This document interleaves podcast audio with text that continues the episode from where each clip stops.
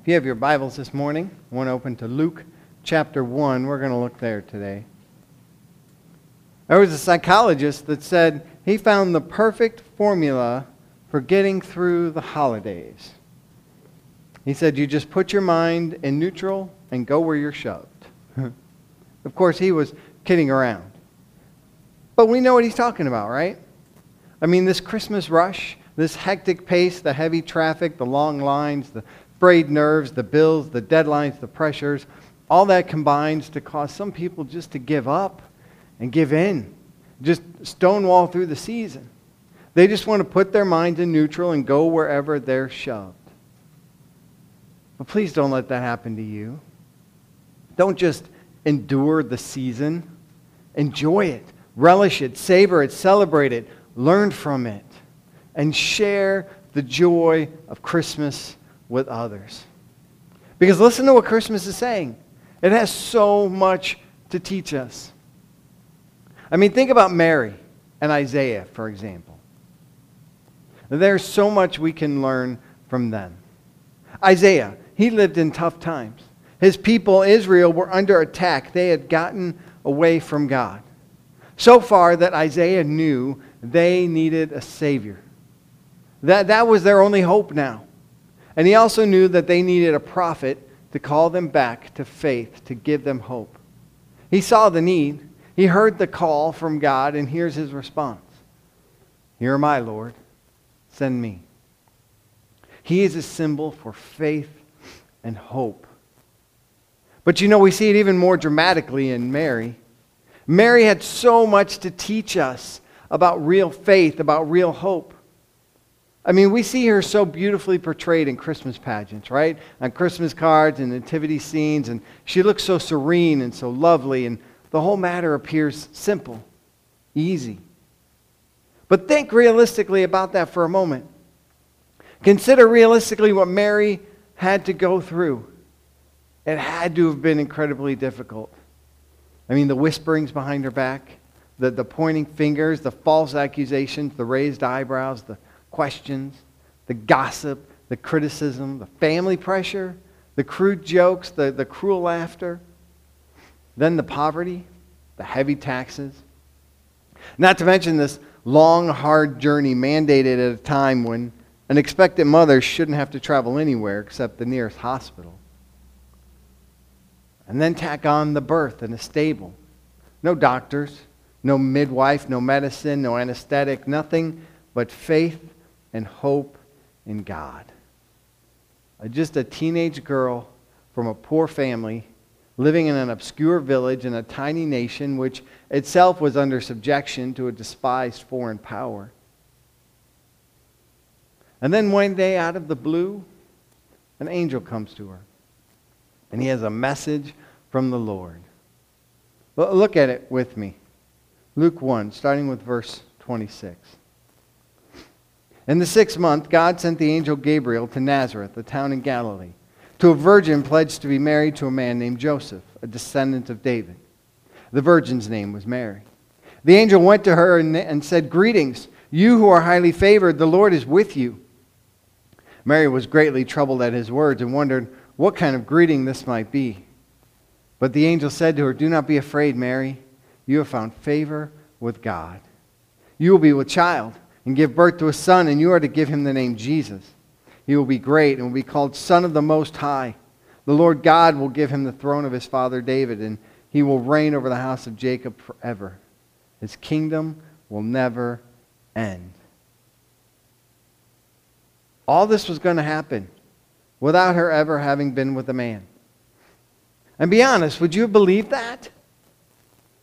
But the remarkable thing is that Mary did. I mean, that's real faith, real hope, isn't it? Willing to hear God's word, to obey his will, to entrust the future into his hands. Even though it was going to put her in an awkward, difficult, complicated situation.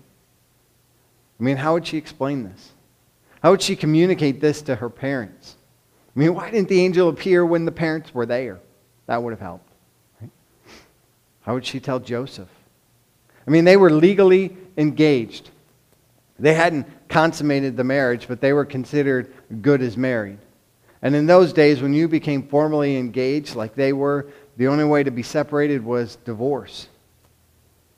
How could she tell Joseph? How is he going to handle it? What would the neighbors say? Yeah, it was a tough situation for Mary. And under similar circumstances, I think most of us would have asked the Lord to find somebody else to do that job. But not Mary. No, her answer to the angel, it was a model of faith and real hope. Like Isaiah before her, who said, Here am I, Lord, send me. Mary's response, I am the Lord's servant. May it be to me as you have said. I mean, here in Mary and Isaiah, we see these powerful portraits that Christian hope painted with three bold strokes. Here they are. First, Mary and Isaiah were persons of great hope because they heard God's voice. They were tuned into God. They were listening with the ears of faith, and they were able to hear God's message and respond. I'm convinced that God is speaking loud and clear today.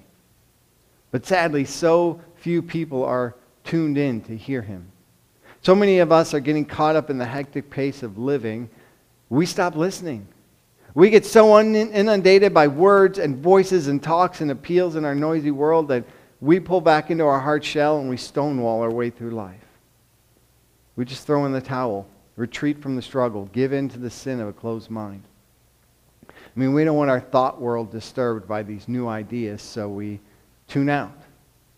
Right? We have ears, but we won't listen. We won't hear. In 1870, Methodists in Indiana held their annual conference on the campus of this local college. And the president of the college addressed the assembled Methodists. He said, I think we're living in an exciting age. I think we're going to see things happen in our lifetime that right now are just unbelievable. Well, the presiding bishop was intrigued by these remarks, and he said, What do you see?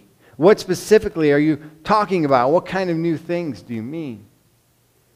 The president of the college said, Well, all kinds of things, Bishop. I believe we're coming into a time of great invention. This is the year 1870, and I believe, for example, one day soon we will be able to fly through the air like birds. The bishop said, What? You believe one day we will be able to fly? Yes, I do, said the president. And the bishop expounded, Why, that's heresy. Plain heresy. The Bible says flight is reserved for the angels and the angels alone. Uh, enough of this drivel. We'll more, no more talk of that here. Flying. What ridiculous idea. And you know what happened? When the conference ended, that same bishop, whose last name was Wright, went home to his wife and his two small sons whose names happen to be Wilbur and Orville. And the rest is history. You see, the bishop had tuned out. He wasn't listening. Now, overlap that with this. Some years ago, there was a family gathering in Memphis at Christmas, family reunion. And about a month before Christmas, uh, one woman, Susie, gave birth to her third child, a beautiful girl named Julie. Most of the family were seeing Julie for the first time, so there was a lot of excitement about this new addition to the family. Well, evening time came and they put the bassinet in the back room of the house and put the baby to bed. All the traveling and excitement tired her out immediately. And then they had their Christmas dinner and exchanged gifts. Then people got involved in various activities. Some were talking and visiting, others playing games, some singing carols, some watching the football game.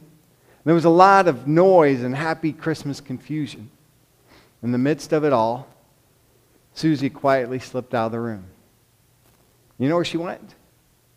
She was going to check on the baby. She heard the baby cry. I mean, that's crazy. In all of that commotion, no one else heard the baby, but, but she did. You know why, right? Because she was tuned in to hear the baby. She was listening for him. Her ears were trained to hear that baby's cry. See, Mary was tuned in to hear God's voice. Listen. One of the great questions of Christmas is this can you hear the baby? Are you tuned in to hear God? I mean, above all the chaos and the craziness and everything that happens during this season, uh, really during every day of life, can you hear God? Is that the number one priority for you? Or have you closed your mind and shut the voice of God out? See, Mary's hope, Isaiah's hope, they were great because they heard God's voice. They were also persons of great hope because then they obeyed God's will. In the original New Testament Greek, the word here for faith is pistis, and it literally means believing obedience. Believing in God so much that we commit ourselves, body, mind, and soul, to doing His will, come what may.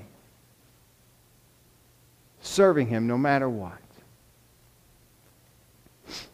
There was a Peanuts cartoon, and Linus was the statistician for Charlie Brown's baseball team. And he brings him the final report at the end of the season. And he said, I've compiled the statistics for our baseball team this season. And he says, in 12 games, we almost scored a run. In nine games, the other team almost didn't score a run before the first out. In right field, Lucy almost caught three balls. And once, almost made the right play. Linus said, Charlie Brown, we lead the league in almost. See, sadly, I think that's the way many people are in regarding to obeying God's will. They lead the league in almost. They almost obey God's will, but not quite. They almost serve Him, but not really. Years ago, David Livingstone was a missionary in Africa, and he sent an appeal to England for more workers to come and help him. And an answer came back. And said, We would like to send more workers, but first we must ask, is there a good road to the outpost? So David Livingstone sent back these words If you are offering to send workers who will come only if the road is easy, I can't use them. Tell them to stay home. See, Mary's hope, Isaiah's hope, it wasn't tentative, it wasn't conditional. No, in both cases, it was total, complete obedience to God, no matter how road, how rough the road may be. Right?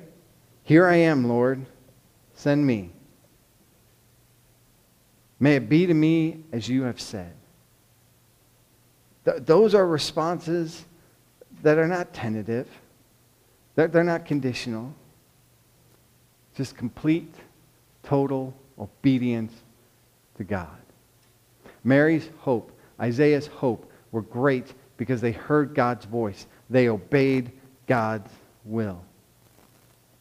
And finally, Mary and Isaiah were persons of great hope because they trusted God's power.